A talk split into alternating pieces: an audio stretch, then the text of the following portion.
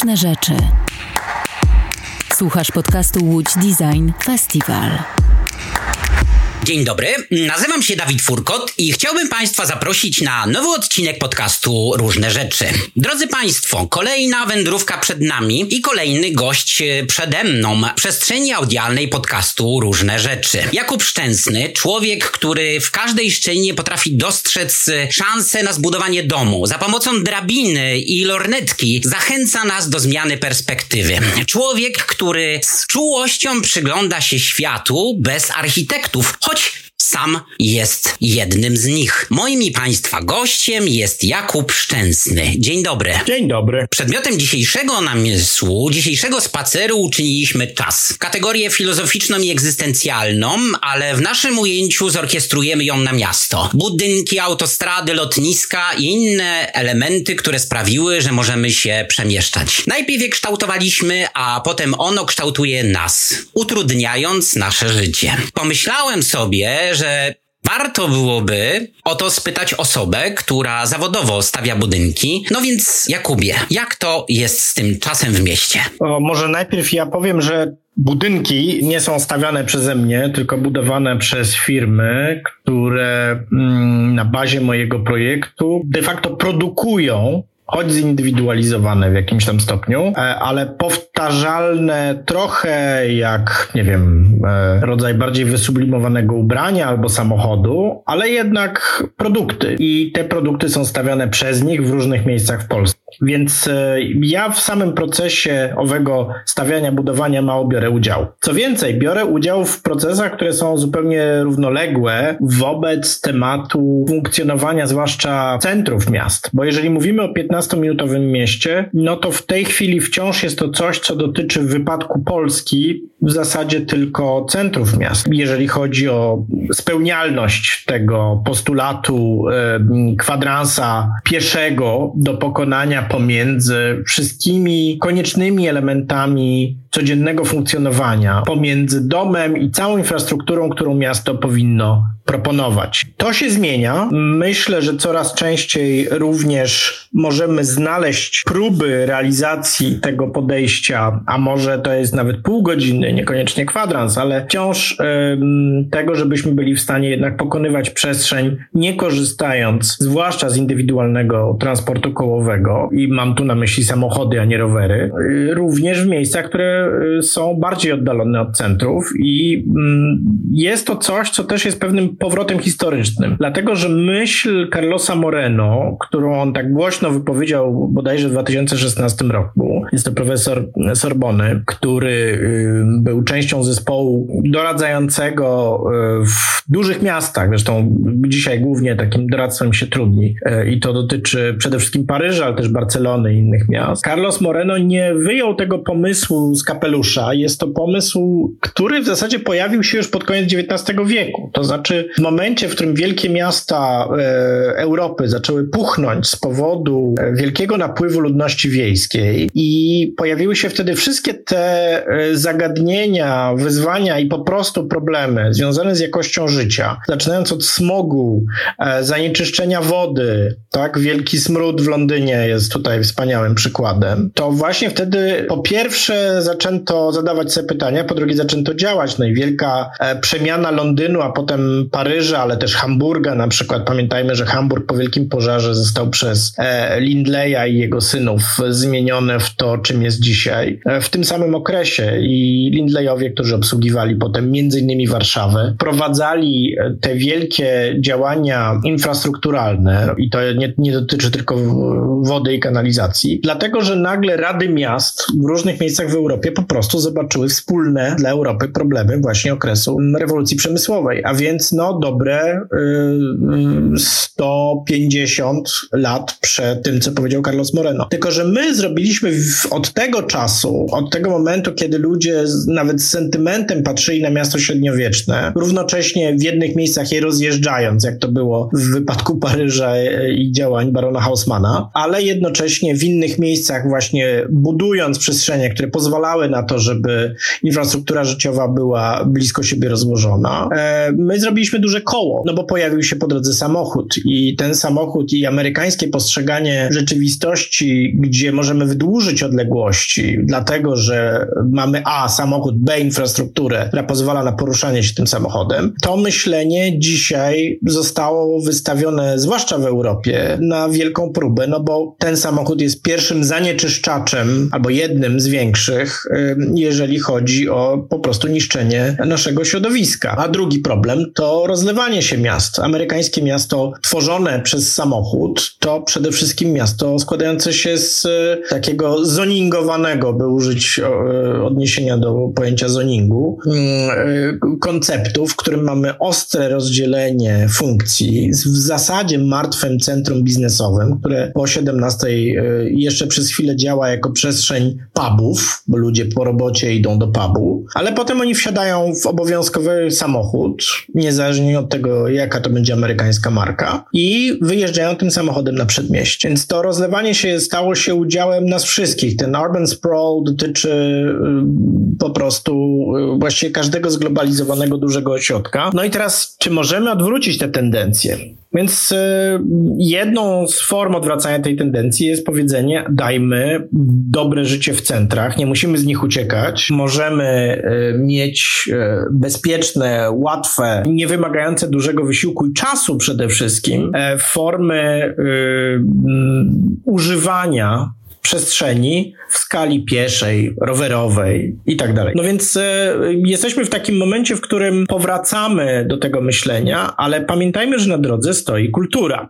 Dlatego, że, y, no i przyzwyczajenia. Dlatego, że w Polsce chociażby ludzie są bardzo często uzależnieni od samochodu, również jako pewnego symbolu wolności. A czy to nie jest tak, że generalnie wszyscy jesteśmy w XX wieku uzależnieni od takiego symbolu? To znaczy, chodzi mi o to, że z jednej strony na myśl przychodzi mi niedawno wydana książka Autoholizm. Bardzo ciekawa pozycja, którą należy wpisać na listę lektur. To polecajka na pewno miejski szlajanek y, Marty Żakowskiej, która właściwie wskazuje wskazuje na szalenie istotny element, pokazując początek tej książki właściwie w, mówi o tym, że jesteśmy socjalizowani do tego, żebyśmy e, kochali samochody, że właściwie nasza wyobraźnia jest w ten sposób już jakby kształtowana, że potem bardzo trudno nam sobie wyobrazić świat e, bez samochodu. Co więcej, mm, są badania, które na przykład wskazują, że samochód dla mężczyzn powoduje wzrost poczucia męskości. Stał się synonimem wyzwolenia i swobody mocno w tym współdziałała popkultura. No i jak mamy sobie poradzić z takim ogromnym bagażem? Bo też warto pamiętać o jednej rzeczy, że wiek XX właściwie został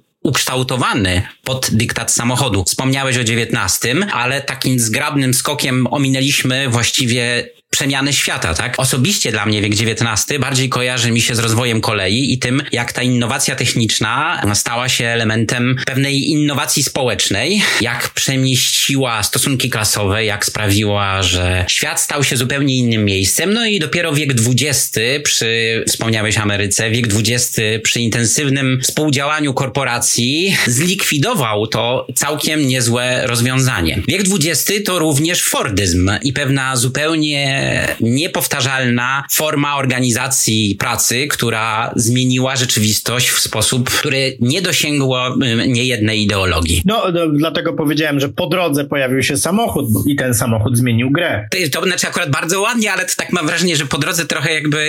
No nie no, w, jeżeli pójdę teraz do sklepu z moim dzieckiem, jakikolwiek to będzie sklep, w którym są zabawki, to poza jednym dominującym systemem klocków najbardziej efektywnego duńskiego producenta, być może jeszcze dwoma innymi, zobaczę w pierwszej kolejności produkty Mattela e, w postaci lalek Barbie, czyli e, preprogramowanie dziewczynek do tego, żeby wyglądać jak lalka. I zobaczę produkt Mattela w postaci Hot Wheels, tak? Względnie będzie to być może jeszcze Matchbox e, albo, nie wiem, Majore, któraś z tych marek też należy zresztą do Mattela. Słowem, kolejna amerykańska korporacja e, będzie kształtowała wyobrażenie potencjalnego kupującego. Jeżeli ja za rączkę będę trzymał moje dziecko, to ono właśnie będzie wskazywało palcem, co chce. Akurat na szczęście moje dzieci głównie na klocki wskazują tymi palcami, czyli raczej sprawczość i kreatywność się interesuje. Ale to preprogramowanie mm, w takim zresztą genderowym ujęciu się bardzo wcześnie pojawia. To są wszystko bardzo wielkie, wielkoskalowe efekty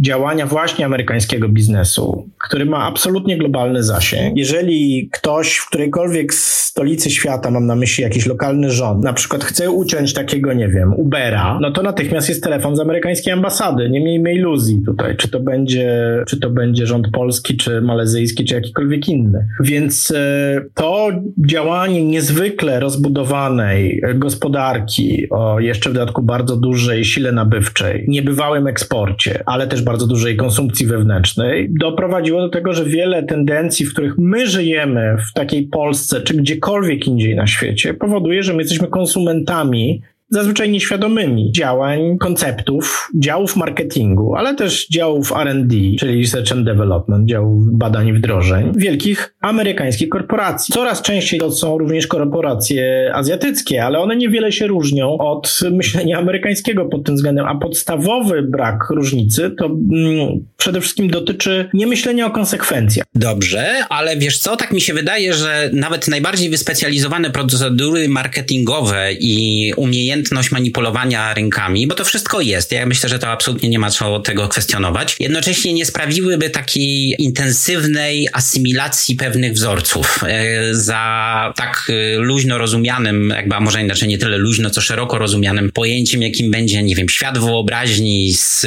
amerykanizowanej, stoi raczej pewna obietnica, którą, jak my nie wiem, no rozpisano na bardzo różne dzieła kultury, to ma ogromny wpływ na to, no bo pomyślmy sobie w ten sposób, że mm, przeszliśmy całkiem niedawno pewną systemową zmianę, rodzaj transformacji i z jakiegoś powodu nie zachwyciliśmy się kopenhaskimi ulicami dostosowanymi do rowerów, tylko raczej e, amerykańskimi autostradami jako wyobrażeniem mod modernizmu, rozumianego w tym sensie jako pewnej wizji rozwoju, wizji, która jest z nami właściwie przez cały wiek XX. No nie wiem, autostrady Hitlera, potem dostosowanie ruchu do, e, samochodowego właściwie w Stanach Zjednoczonych, o których e, wspomniałeś, a mając pewne wzorce, e, myślę o Europie, sposobie przemieszczania się po europejskich miastach, o tym, jak one potrafią być dostosowane do pieszych, to do nas nie trafia. No ale to bardzo Co więcej, jeszcze, po, jeszcze jedno zdanie. Tak sobie właśnie pomyślałem, że tutaj dokonując researchu do naszej, mm, do naszej rozmowy, jeszcze jedna sprawa mocno bardzo mnie uderzyła mianowicie być może to jest też y, przypadłość y, naszego rejonu geograficznego, ale właśnie w tej chwili zdaje się, że Czarnogóra, nie chciałbym tutaj jak zwykle w takich momentach y, te kluczowe kwestie umykają, ale zdaje się, że Czarnogóra postanowiła zbudować ogromną, ogromną autostradę w miejscu, które właściwie nie przyniesie żadnych korzyści ekonomicznych za pożyczki chińskie, które generalnie, no właśnie nie wierzę, żeby to wszystko się odbyło, gdyby nie pewne wyobrażenie tego, że autostrada potrafi przynieść przynieść zmianę, odmienić przestrzeń, zmodernizować nas.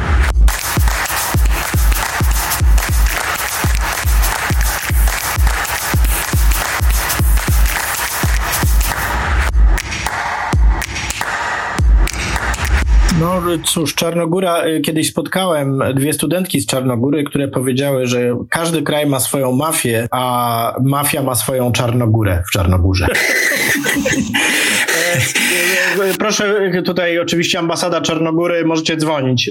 E, znaczy nie bez kozery, ja powiedziałem, że w Polsce ta sytuacja jest specjalna. Wydaje mi się, że Polska w ogóle w bloku, byłym bloku wschodnim jest zwycięzcą w tej logice wolnościowej, e, w sensie wolności, jaką ten samochód miał dawać. Również z tego powodu, że a, wiele wzorców kulturowych było do Polski przyniesionych przez Polaków z emigracji do Stanów Zjednoczonych, czyli największego, przypomnijmy, zagłębia Polaków poza granicami Polski. Więc siłą rzeczy ta logika y, tutaj przenika po pierwsze w ten sposób i to już za komuny. Po drugie, ta logika była związana z tym, że po 89 roku to nie kopenhascy lewicowi urbaniści albo aktywiści zapukali do naszych drzwi, tylko amerykański biznes. A w zasadzie globalny biznes, ale głównie amerykański, francuski i niemiecki. No i w, z Amerykanami trudno jest się ścigać na pieniądze.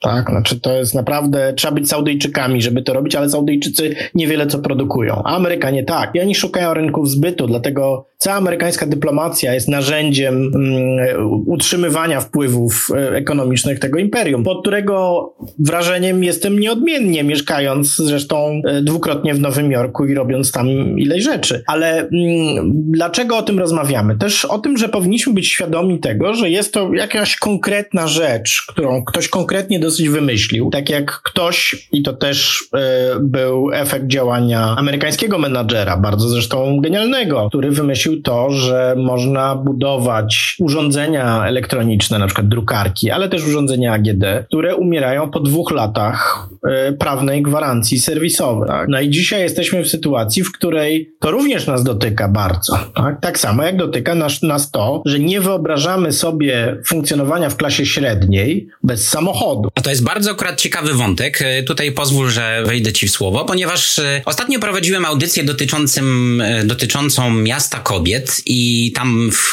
książce Leslie Kern pojawia się takie sformułowanie dotyczące skomplikowanych wzorców poruszania się kobiet po mieście, odmiennych od męskiego. Wspomniała właśnie tam pani Kern o różowym podatku ze względu na to, że ten nieliniowy sposób poruszania się po mieście wywołany obowiązkami, pracą opiekuńczą i tak dalej, kłada tak naprawdę dodatkowe koszty. No i y, rzecz, rzecz bardzo istotna, ona cały czas wspominała o tym, że jeździ komunikacją miejską. A ja tak się zastanawiam, czy można uchodzić za zaradnego Polaka jeżdżąc właśnie nią, tak? Czy to nie jest tak, że mamy wpisany, wczytany pewien wzorzec, kiedy na przykład, nie wiem, pojawia się dziecko i nie wiem, związane z tym obowiązki wymuszają na nas to, byśmy właśnie zwrócili się w kierunku samochodu. No i tak i nie, dlatego że to tak naprawdę zależy od tego, jak znowu zostało zaprojektowane twoje miasto albo twoja dzielnica. Jeżeli mm, miało się szczęście zamieszkać e, w dobrze wymyślonej i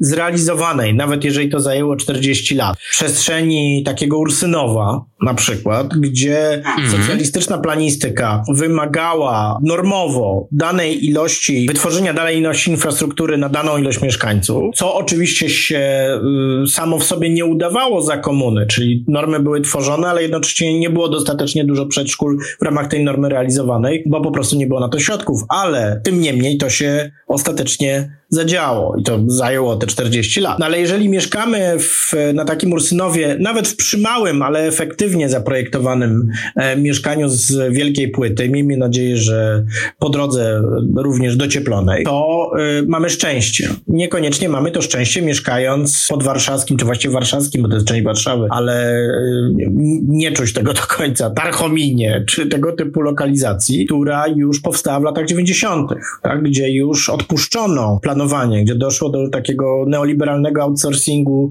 zobowiązania planistycznego, tak bym to ujął. Więc e, teraz wracamy do tego momentu, w którym zarówno my, mieszkańcy, jak i władze e, młodszego pokolenia, no bo też e, zwłaszcza radni są coraz młodsi, również szefowe i szefowi i szefowie wydziałów poszczególnych, zwłaszcza, nie wiem, architektury, zieleni miejskiej i tak dalej, zaczynają zauważać, że jednak chciałoby się mieć przestrzeń zaplanowaną i zrealizowaną według jakiegoś planu, a nie po prostu oddaną sektorowi prywatnemu. Więc e, myślę, że to jest tak i siak dla bardzo wielu ludzi, jeżeli mają możliwość zaprowadzenia dziecka do przedszkola, przejeżdżając dwa przystanki autobusem, to wobec wsiadania do, autobus, do, do samochodu jest to jednak e, no, zwycięstwo. Tak? Ja, ja woziłem dziecko do przedszkola autobusem, tylko ja mam szczęście. Ja mieszkam na Saskiej Kępie w Warszawie. Tak? Jestem naprawdę w zaplanowanej gęstej zabudowie, w dodatku z dużą ilością zieleni, gdzie jest wszystko. Tak? I ja woziłem dziecko do przedszkola autobusem dwa przystanki,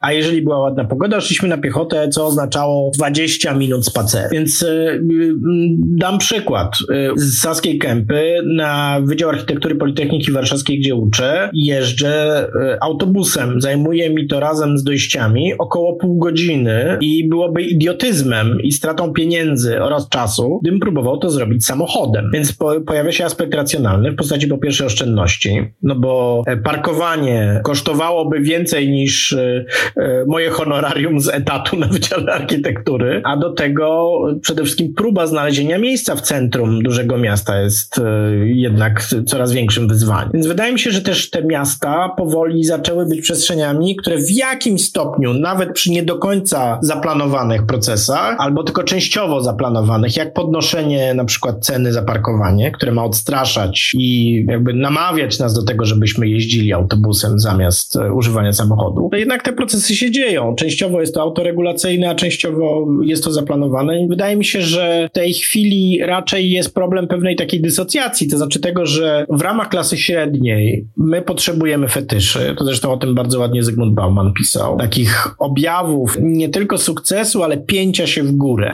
Zresztą bardzo często y, ja tej chwili mocno siedzę w sektorze prywatnym i rozmawiając z ludźmi, nazwijmy to z kasty menedżerskiej, często rozmawiamy na temat tego, jak bardzo daliśmy się złapać tego typu mechanizmy, w których trzeba brać leasing, zwłaszcza jak się jest właścicielem przedsiębiorstwa, na 3-4 lata, ale po tych 3-4 latach w pełni sprawny samochód musimy się, musimy go wypchnąć, pozbyć się go, bo gdybyśmy dłużej nim jeździli, to byśmy pokazali, że nie mamy sukcesu tak, że nasza firma nie, nie działa dobrze i musimy mieć nowy, większy, droższy samochód, bo taka jest norma społeczna, co powoduje, że wchodzimy w logikę wożenia coraz więcej yy, metalowo-plastikowego obiektu powietrzem w środku, po to, żeby sobie i innym dookoła zamanifestować, że dobrze się nam dzieje. Także tu, tutaj mechanizmów jest ileś równoległych i przeciwstawnych. Wydaje mi się, że to nie jest jedna rzecz, ale yy, powiem tylko tak. W tej chwili mam do czynienia z bardzo dużymi podmiotami, tym korporacjami i jestem pod wrażeniem, ilu menadżerów wyższego szczebla, łącznie z prezesami, a mówimy o ludziach dzisiaj 30-paroletnich, młodszych ode mnie często o 15 lat, którzy jeżdżą komunikacją miejską, rowerem albo y, wiązaną komunikacją i y, miejskimi systemami albo prywatnymi y, rowerów elektrycznych albo hulajn. Także coraz częściej okazuje się, że nawet w tej grupie grupie, a mówimy o ludziach, którzy zazwyczaj mają samochód służbowy dany przez korporacje. Coraz częściej w tym codziennym użytkowaniu okazuje się, że oni chcą być też użytkownikami miasta i że oni chcą iść ulicą, zobaczyć sklepy, we froncie z tej ulicy, a nie jechać do shopping malla, jak to od czasów Wiktora Gruena robią Amerykanie. Zresztą myślę, że śmierć shopping malli dzisiaj w Stanach Zjednoczonych i również w Polsce e, pokazuje, że to koło też już się dopełniło. Także e, ta przemiana ma miejsce, Teraz oczywiście y, pytanie, jakimi narzędziami będziemy się posługiwać do tego, żeby lepiej e, ludzi, zwłaszcza Polaków e, właśnie utożsamiających samochód z wolnością, namawiać na to, żeby używali innych środków. Ale ja jeszcze wrzucę Ci tutaj jedną rzecz. Mianowicie, mm, kiedy y, przygotowywano, robiono badania pod wybudowanie kolejki regionalnej w Kalifornii, to się Caltrain nazywa i to jedzie, o ile pamiętam, z San Mateo do San Francisco. Zadano pytanie też już nie pamiętam jaka to była grupa badawcza, jak duża, ale zadano pytanie właśnie mieszkańcom przedmieść i różnych znajdujących się na linii tej kolejki, no takich miasto przedmieść osobnych, czy chcieliby używać takiej kolejki. Okazało się, że bardzo duży procent odpowiedział, że nie, dlatego że samochód jest gwarancją tego, że po odstawieniu dziecka do szkoły, przedszkola, cokolwiek to jest, mają godzinę w jedną stronę, czytaj dwie godziny dziennie, tylko dla siebie. I nagle się okazało, że ten samochód jest jeżdżącym pokojem, który gwarantuje intymność. Intymność, w której nie tylko puścimy bąka, ale też w której przede wszystkim nie ma z nami innych ludzi.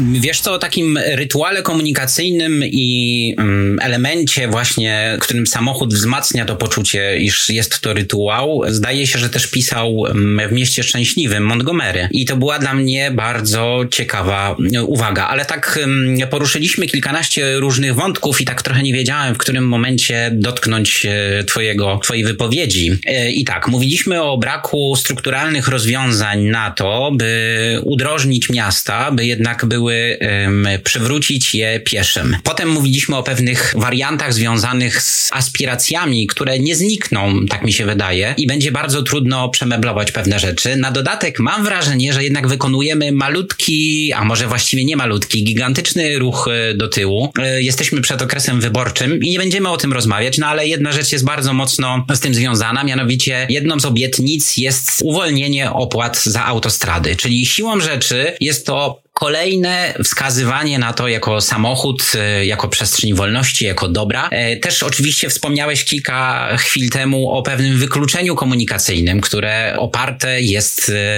na wielu miejscach, gdzie w, tak naprawdę dokonaliśmy zabójstwa na naszym transporcie publicznym i e, siłą rzeczy mieszkańcy niektórych przestrzeni najzwyczajniej w świecie wskazani są na samochód. No ale dobrze, to może nie biadolmy, tylko zastanówmy się, jakich podpowiedzi możemy szukać? Jakich rozwiązań, żeby jednak przestrzeń przywrócić pieszym? Jakich rozwiązań poszukać, by miasta stały się przyjaźniejszymi przestrzeniami. Wiesz co, zanim odpowiem na to pytanie, pójdę piętro wyżej i odniosę się do ostatnich twoich zdań a propos uwolnienia opłat za autostrady. Wydaje mi się, że też mówimy o dwóch różnych skalach. Pamiętajmy o tym, że kawał populacji mieszka y, dzisiaj w obsługiwanych właśnie samochodem, dużych odległościach, na rozlanych przedmieściach z bardzo biedną i ograniczoną infrastrukturą życiową, w różnych, chociażby w polskiej wersji tak zwanych szeregówkach łanowych. Y, I, ci, I tym ludziom trudno jest zaoferować ze względu na odległość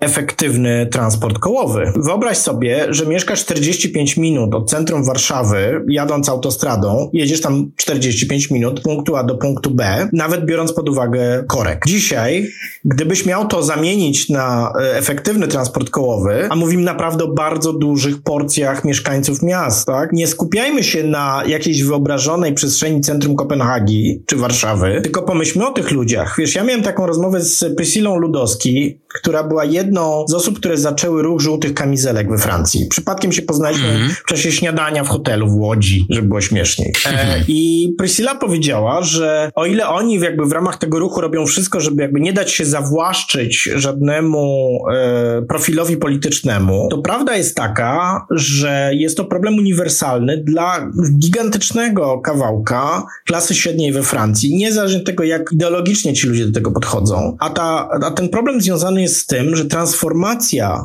ekologiczna, środowiskowa w imię ochrony środowiska jest sama w sobie w dużym stopniu wykluczająca właśnie dla tych ludzi. I że najwięcej na niej zyskują znowu korporacje, a nie ten człowiek, który jest zmuszony jechać samochodem, bo stać go było tylko na tanią działkę na dalekich przedmieściach. I gdyby miał dojeżdżać do roboty, która nawiasem mówiąc jest już tylko w centrum miasta, bardzo często, to y, gdyby miał jechać autobusem, to byłby w, w problemie problemie Brazylijczyków, z którymi ja mieszkałem e, w e, Comunidade São João w centrum São Paulo. Ludzi, którzy ze wsi, która się znajdowała dwie godziny od centrum miasta, e, przenieśli się do samego centrum miasta, przejmując nielegalnie hotel, po to, żeby móc w ogóle mieć dostęp do pracy, bo te dwie godziny od centrum tej pracy już nie było. Bo z jednej strony był wielki, globalny proces mechanizacji rolnictwa i powiększania się gospodarstw, które stawały się i stają się, to również dotyczy Polski, megafarmami, więc ten człowiek nie miał roboty w rolnictwie. Z drugiej strony był proces wyprowadzenia przemysłu, który kiedyś normalnie to,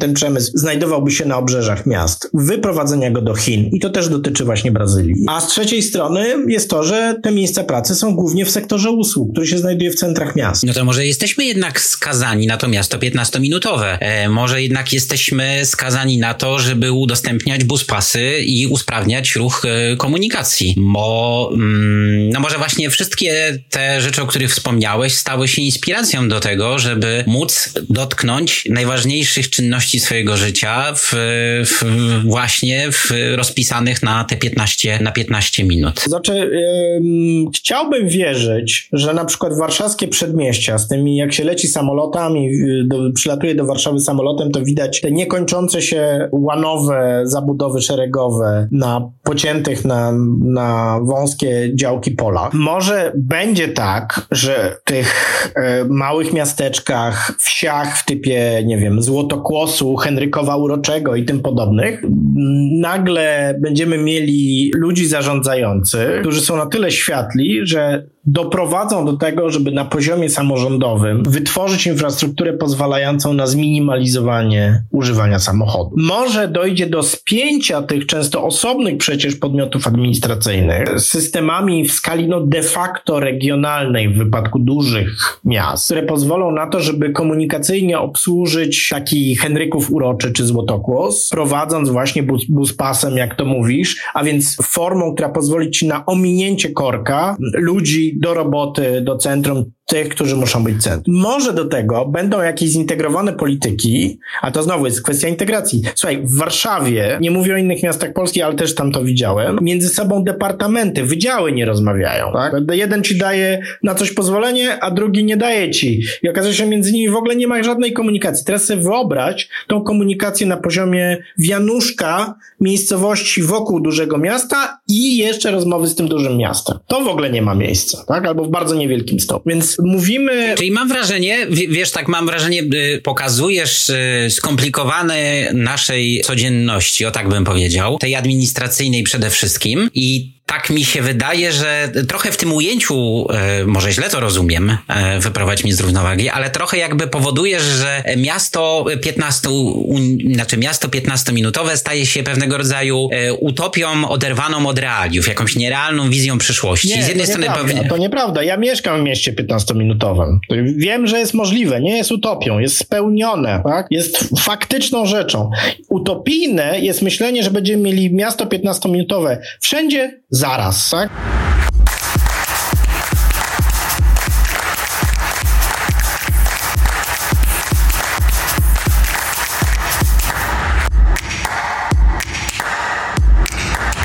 No, chyba nikt tego nie oczekuje, natomiast chyba powinniśmy, powinniśmy raczej ku temu dążyć. Wiesz, tak też podpytuję cię o to wszystko, ponieważ y, obecny, już właściwie w tej chwili y, festiwal, który jest już y, zapisany w kronikach, ale dotyczył wizji utopijnych miasta i to był jeden z elementów, wokół którego wszystkie opowieści też w jakiś sposób nam krążyły. Tak mi się wydaje, że pewną odtrutką na zwątpienie, które padło z twoich słów, m, mogłaby być jednak dla państwa rozmowa z Joanną Erbel i i ona właściwie pokazuje, że w tych małych miastach możemy dokonywać różnego rodzaju zmian, bo właśnie okazuje się, że jest y, łatwiej, że udaje nam się e, to dokonać. Okej. Okay. Ale poczekaj, to poczekaj, to ja się, to ja wrócę tutaj. Tak, udaje się w tych małych miastach dokonać. Przykładem niech będą podwarszawskie Błonie, gdzie doszło na przykład do procesu stworzenia targu, który zaprojektowała Ola Wasilkowska. Bardzo fajnego projektu, zgarniającego teraz nagrody. I jak rozmawiałem z Olą... No przepiękne pięknego tak, w ogóle, to trzeba rzecz. powiedzieć. Rozmawiałem z Olą Wasikowską i ona powiedziała, słuchaj, ja w ogóle nie chcę pracować w Warszawie, dlatego że w tym dużym mieście, yy, zresztą sam tego doświadczałem, yy, robiąc yy, niejednokrotnie projekty warszawskie, po prostu nie daje się mm, bez gigantycznych cen, stresu,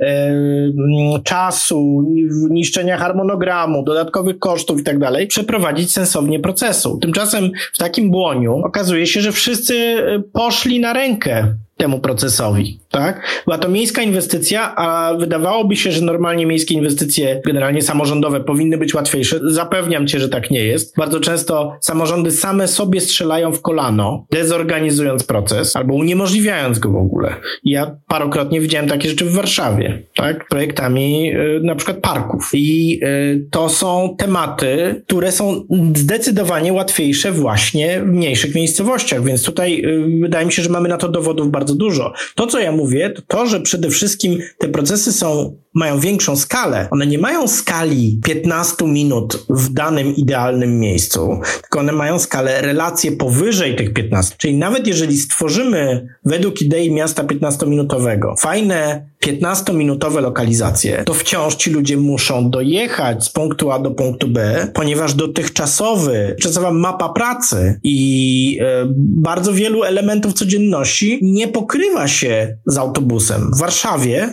jest super. Transport miejski jest świetnie zorganizowany i jest super elastyczny. Natomiast kiedy przyjdzie nam współpracować yy, również przenośni między Warszawą a inną lokalizacją, żeby dojechać z punktu A do punktu B, nie wiem, do fizjoterapeuty, tak, który jest koniecznością, to nagle się okazuje, że tak prosto nie jest. Tak? A więc moje, moja teza jest taka, że my musimy mieć nie tylko narzędzia planistyczne dla naszych idealnych wysepek 15-minutowych, o których naczytaliśmy się w, co do Polski przed 89 rokiem albo różnych Kopenhag, e, bo ale problem polega na tym, że nie wszyscy jesteśmy inteligentami na rowerach, tak?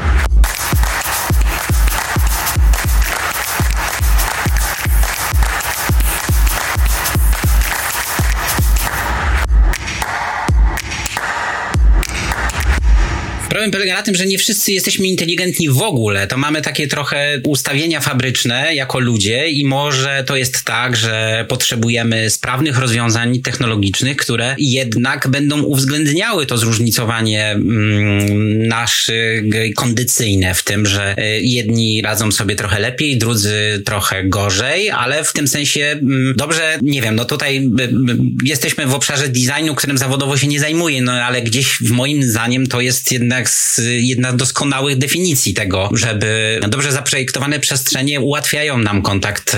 Um, no, ale z... to są nie tylko przestrzenie, to są, to są też rozwiązania infrastrukturalne, rozwiązania organizacyjne, rozwiązania z, usług, z usług, ale one Dobrze, no to może zapytajmy o kon konkretne rzeczy. Na przykład, jakie elementy mogłyby na przykład poprawić jakość e, ruchu pieszego? Tak już nie szukając dalekich elementów, nie wiem, może inteligentne przejścia dla pieszych, na przykład a może powinniśmy pomyśleć systemowo o uspokojeniu takiego ruchu. Co ty na to? E, znaczy wiesz, ja mogę się tutaj teraz pobawić, że zostaję prezydentem jakiegoś miasta, tak? I razem... No takie ćwiczenie z wyobraźni bywa bardzo odkrywcze. Tak, i razem z radą tego, tego miasta negocjuję z dodatkowymi narzędziami, na które mi pozwala dzisiaj demokracja, czyli z zapytaniem mieszkańców w takiej czy innej formie, co sądzą, czego pragną i tak dalej. Negocjuję jakąś wizję, która jest wprowadzana w życie z mojego punktu widzenia podstawowym naszym problemem jest to, że dysponując dosyć jednak ograniczonymi środkami, wydajemy je bardzo często na fetysze polityczne. To są budynki pierwszej kolejności. Opery, stadiony, muzea. Polska będzie najpierw miała problem, bo nie miała żadnych nowych muzeów po y, 45 roku. Miała tam odbudowane y, jakieś muzeum. Aha, nie, przepraszam, Muzeum Architektury było to, we Wrocławiu było takie muzeum. A teraz nagle mamy wykwit zupełnie dziwnych, utrzymywanych przez samorządy muzeów, które są po prostu wszędzie. Tak? To samo dotyczyło wcześniej mody na aquaparki, e, w, w okolicach 2012 zbudowania sobie absurdalnych czterech stadionów, tak? z których tylko jeden ledwie się zapina w postaci narodowego. Słowem, pierwszy problem to jest to, że wydajemy bez sensu pieniądze na te rzeczy. Ja w ogóle bym je absolutnie obciął, zminimalizował ile się da do bardzo koniecznych wydatków w tym zakresie. Po drugie, to te pieniądze, które bym w ten sposób zaoszczędził, wsadziłbym w te rozwiązania, które są mało widoczne na poziomie symbolicznym, ale bardzo widoczne na poziomie praktycznego odczuwania. To będzie nie dziurawy chodnik, to będzie e, separacja ruchu, zrobienie e, przestrzeni pieszych w miejscach, których, e, w których sobie nie wyobrażaliśmy, że można byłoby nie być potrąconym przez samochód. To będzie wprowadzenie systemu parkingów, które byłyby zminimalizowane i w odpowiednich lokalizacjach. Nie wiem, tu Bratysława jest dobrym chyba odniesieniem. Brno jest fajne pod tym względem. Tak? W Brnie mamy w centrum taki zestaw parkingów. Jeden z nich jest sześciokondygnacyjnym obiektem, który wygląda z zewnątrz jak normalny budynek, a, a pozwala na to, żeby na całe, w zasadzie do całego centrum starego, tak, tego powiedzmy y, od XIX wieku w tył, czyli łącznie ze Starym Miastem, żeby po prostu nie wjeżdżać tam samochodem. I takich rozwiązań na pewno jest dużo i one wymagają świadomego e, wsadzania pieniędzy w konkretną infrastrukturę, która nie jest machaniem przed oczami e, fetyszami, wisienkami na torcie, postaci bezsensownych wydatków na obiekty symboliczne. Faktycznie tutaj muszę się z tobą zgodzić, ale wydaje mi się, że może inaczej. No niestety sam doświadczam źle, dystrybuowa źle dystrybuowanych y, pieniędzy publicznych, które jednocześnie mam takie wrażenie nie mm, w jakiś sposób odpowiadają na wyimaginowane potrzeby. No ale okazuje się, że jednak jest całkiem sporo ludzi, którzy między innymi słuchają naszego podcastu, chodzą na festiwale designu, piszą ciekawe książki i wszyscy są zaniepokojeni faktem, w którym, w którym kierunku zmierzamy. Może nas wszystkich jakoś to zmobilizuje do tego, żeby jednak e, odwrócić te niekorzystne trendy. No bo takie pytanie, jedno z dwóch na koniec. Powiedz mi proszę, czy jesteśmy w stanie się rozwijać bez ruchu samochodowego? Z twojego punktu widzenia, czy miasto... Co to znaczy rozwijać? Rozwijać? Nie wiem, no, generować nowe miejsca pracy, czynić miasto bardziej ludnym, centrum gospodarczym. To uważam, że w ogóle to nie jest problem. Znaczy to jest albo bardzo, jest bardzo niewielki problem. Naprawdę mamy gigantyczne problemy w porównaniu z tym takie naprawdę bolesne w skali najbliższych dwóch dekad. I samochód nie jest aż takim problemem. To co jest nim? Słuchaj, podstawowy problem jest taki, że trudno będzie wytworzyć E, i w ogóle ciągnąć dobrze działającą gospodarkę, jakakolwiek ona będzie, czy to będzie rabunkowa gospodarka, czy to będzie światła, cyrkularna gospodarka, cokolwiek, bez ludzi. A my z dzietnością, którą mamy dzisiaj w Polsce, w najbliższych dwóch dekadach, i to będzie dotyczyło ciebie i mnie, a właśnie powiedzmy za dwie, trzy dekady to odczujemy, nie będziemy mieli emerytury, tak? Moje 300 zł z ZUS-u, które ja dostaję raz do roku jako informacja, że będzie mógł pan sobie kupić parę trampek, na starość miesięcznie i z tego przeżyć, będzie jeszcze mniejsze. Wiesz dlaczego? Bo nie będzie Polaków, będzie ich tak okay. mało. To jest pierwszy no dobrze, ale... Nie, bo, dla, ale powiem ci dlaczego. Dlatego, że żaden rząd po 89 roku nie zrobił prawdziwych ruchów, które mogłyby zabezpieczyć tą sytuację. Tylko tu zrobiliśmy coraz gorsze ruchy. Widzę właśnie to, co dzieje się w tej chwili z sytuacją praw kobiet, e, rozrodczości, e, aborcji i tak dalej. Więc w tej chwili właśnie po, pozamiataliśmy. No, jeżeli tego typu podejście będzie dalej trwało, zdziwiłbym się, żebyśmy mieli e, więcej osób chętnych do tego, żeby zachodzić w ciążę. To jest pierwszy problem. Brak polityki w tym zakresie i polityki również w zakresie emigracji zarobkowej czy imigracji do Polski, to jest e, podstawowa rzecz. To znaczy, że w skrócie będziemy mieli coraz większą, większą też, żeby użyć pięknego od łaciny słowa dyskrepancję, rozjazd pomiędzy rozpędzonymi maszynami deweloperów i funduszy finansowych, które będą ładowały kasę, puste mieszkania, które będą kwitły, no bo wciąż ta maszyna działa, tak? Tak jak trzeba sprzedać e, zmywarkę co dwa lata, więc ona musi się psuć co dwa lata naprawa musi być droższa niż kupienie nowej. Tak samo jest z tymi mieszkaniami. Będziemy, I mamy w związku z tym idiotyczne procesy karmiące fundusze, które są, nie wiem, na Cyprze, w innych rajach finansowych e, czy podatkowych, które jednocześnie nie przekładają się na realia. Tutaj pełna zgoda, tylko wiesz co, e, może za te dwie dekady to nie będziemy mieli w ogóle planety, bo to jest trochę tak, że tak odniosłem takie wrażenie, że jakbyśmy prowadzili rozmowę o tym, jak usprawnić e, funkcjonowanie naszego kraju, nie czuję się kompetentny w tej kwestii i faktycznie, no, z mojego punktu, indywidualnego punktu widzenia popełniamy mnóstwo nierozsądnych y, decyzji, ale tutaj nakładamy trzy sprawy. Nadchodząca katastrofa klimatyczna, pewna wizja rozwoju, która polega na zużywaniu i e, nasze lokalne problemy, które w jakiś sposób będziemy e, asymilować, ale jednocześnie mamy czas, w którym nie ma już lokalnych problemów. Mamy problemy, które ma cały świat. Jesteśmy połączeni, system naczyń połączonych, więc generalnie za moment nasza bierność, za naszą bierność przyjdzie nam zapłacić ogromną cenę. No może za dwie dekady a może, nie wiem, za lat pięć, no jakby... Znaczy, słuchaj, no co więcej, populacyjny problem jest paradoksalny, biorąc pod uwagę puchnące populacje azjatyckie. Tak? Czyli mamy całą Europę. Nasz problem jest yy, europejski, można powiedzieć. Jesteśmy egzekwo z Portugalią na drugim miejscu po Finlandii, jeżeli chodzi o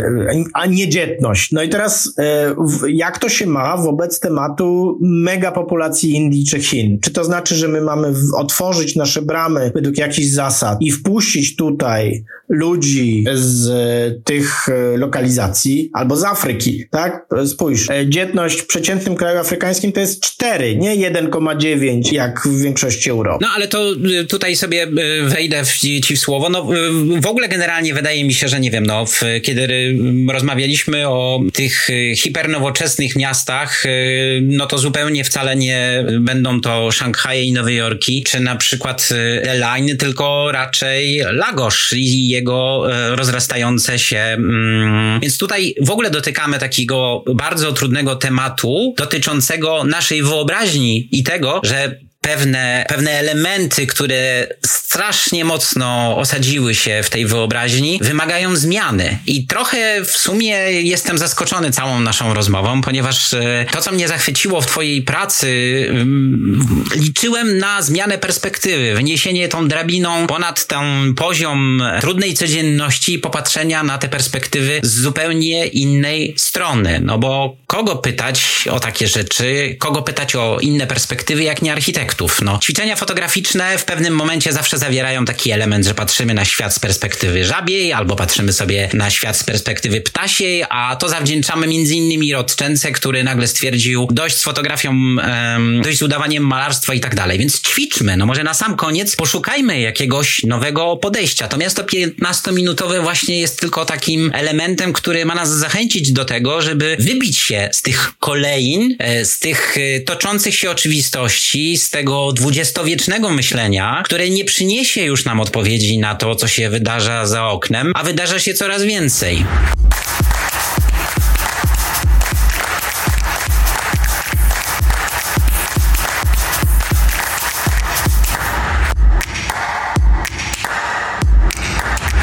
Wiesz co, przykro mi bardzo, ale y, niestety wydaje mi się, że ja w przeciwieństwie do bardzo wielu architektów nie myślę o tym, czy Gzyms ma być bardziej w lewo czy w prawo, czy ma być ładniej czy brzydziej, bo to, jest, to są dla mnie rzeczy, rzeczy zupełnie wtórne, jeżeli jesteśmy w logice rozmowy o przyszłości. Dla mnie w pierwszej kolejności liczy się człowiek i to y, nawet mniej na poziomie psychologicznym, a bardziej na poziomie socjologicznym, nawet jeżeli nie jestem socjologiem i ani nie jestem demografem, ale jednocześnie czytając proste, normalnie dostępne dane, widzę tendencje, które będą uderzeniem pięści w nasze różne intelektualne komforty, y, z których część jest takim właśnie miłym gdybaniem, chociażby 15-minutowym mieście, który jest przywilejem tak naprawdę i będzie coraz częściej, podejrzewam, przywilejem, chyba że rzeczywiście uda się różnym małym lokalizacjom wprowadzać je w życie, w typie błonie. Natomiast mhm. być może tak, jestem, jestem tutaj y, dosyć optymistyczny optymistyczny. Natomiast y, myślę, że tym, taką pułapką naszego myślenia jest to, że my w ogóle myślimy przede wszystkim o mieście. I to, że dzisiaj znajdujemy się w takiej, a nie innej sytuacji politycznej e, z rządami populistycznymi w różnych miejscach, również wynika z tego, że y, elity, w tym elity polityczne, kupiły się na myśleniu o mieście. One są całe... A może to jest tak, że coraz więcej nas jest w miastach. Właściwie już nie ma ale, e, ale, żadnych ale nadchodzących scenariuszy. jesteśmy w tych miastach, tak? Dlatego, że e, No to problemy są złożone, natomiast wydaje się, że w tej chwili przekraczyliśmy barierę, w której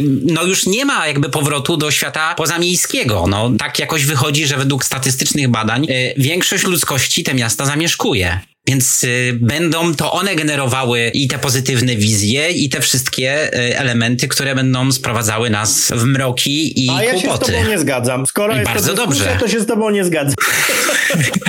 Strasznie mi się to podoba. Znaczy, wydaje mi się, że po pierwsze, y, może jeszcze dużo ciekawych rzeczy mieć miejsce pod tym względem, dlatego że jednak pamiętajmy, że wciąż wieś dobrze funkcjonująca karmi miasto, więc teraz pytanie, jaka powinna być ta wieś, żeby dobrze funkcjonować i nie być tylko fabryką, czyli megafarmą. Po drugie, wydaje mi się, że nawet przy puchnących miastach to y, powiększanie po pierwsze populacji, po drugie zakresu terytorialnego oznacza pojawienie się nowych typologii przestrzeni, często pewnie jeszcze dziś nie nazwanych, tego czym jest to miasto. No bo to już nie jest ideał średniowiecznego miasta, to nie jest XIX-wieczne miasto racjonalne wielkich bulwarów barona Hausmana. To nie jest, e, coraz częściej nie będzie, amerykańskie miasto przedmieść w typie Sabarbi, gdzie rzeczy są z automatu postrzelane na działki w postaci domków jednorodzinnych. To będą prawdopodobnie zupełnie nowe języki urbanistyczne i nowe formy,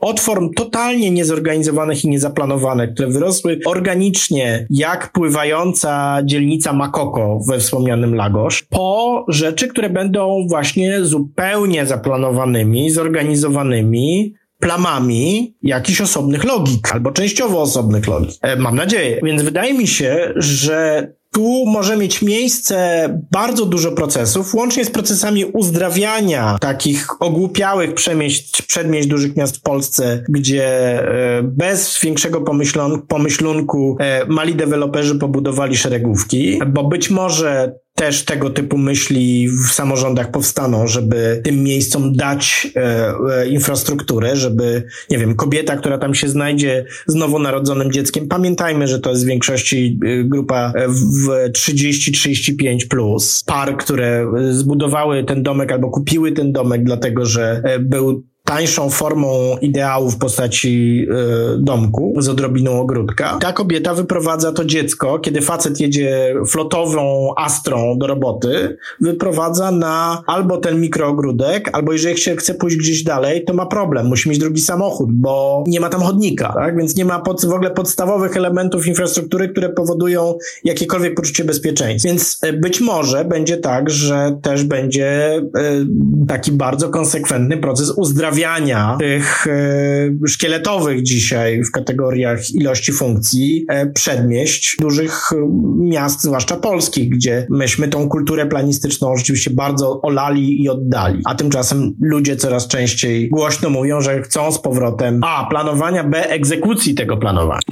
Okej. Okay. Drodzy Państwo, tak sobie powędrowaliśmy i tak to bywa ze spacerami. Eee, czasem mamy zachwycające widoki, które przynoszą nam ukojenie, czasem rudery, na które trzeba spojrzeć i poszukać nowych rozwiązań każdym razie wyobraźnia pracuje. Za każdą szansę popatrzenia na nadchodzącą i otaczającą nas e, rzeczywistość e, dziękuję i bardzo się cieszę, że mogę popatrzeć e, na ten świat zupełnie innymi oczami, bo mam nadzieję, że z takich różnorakich ujęć, różnorakich spojrzeń, jaką dają nam nasi rozmówcy, możemy poszukać ciekawych rozwiązań, nie tylko być biernymi konsumentami tego, co podsyła nam świat, który jest jaki jaki jest i będzie taki, na jaki mu pozwolimy. Dziękuję Ci bardzo za tą rozmowę. Państwa zachęcam na, mm, do wysłuchania już wkrótce ostatniego odcinka, w którym będziemy rozmawiać o hałasie, a w tej chwili żegnam się jeszcze e, raz Kubie. Dziękuję i do usłyszenia. Dziękuję. Dziękuję. Dziękujemy za wysłuchanie. Więcej odcinków naszego podcastu znajdziesz na www.lotsdesign.com. Działamy dzięki wsparciu Łódzkiego Centrum Wydarzeń, Urzędu Miasta Łodzi oraz Ministerstwa Kultury i Dziedzictwa Narodowego dzięki środkom z Funduszu Promocji Kultury.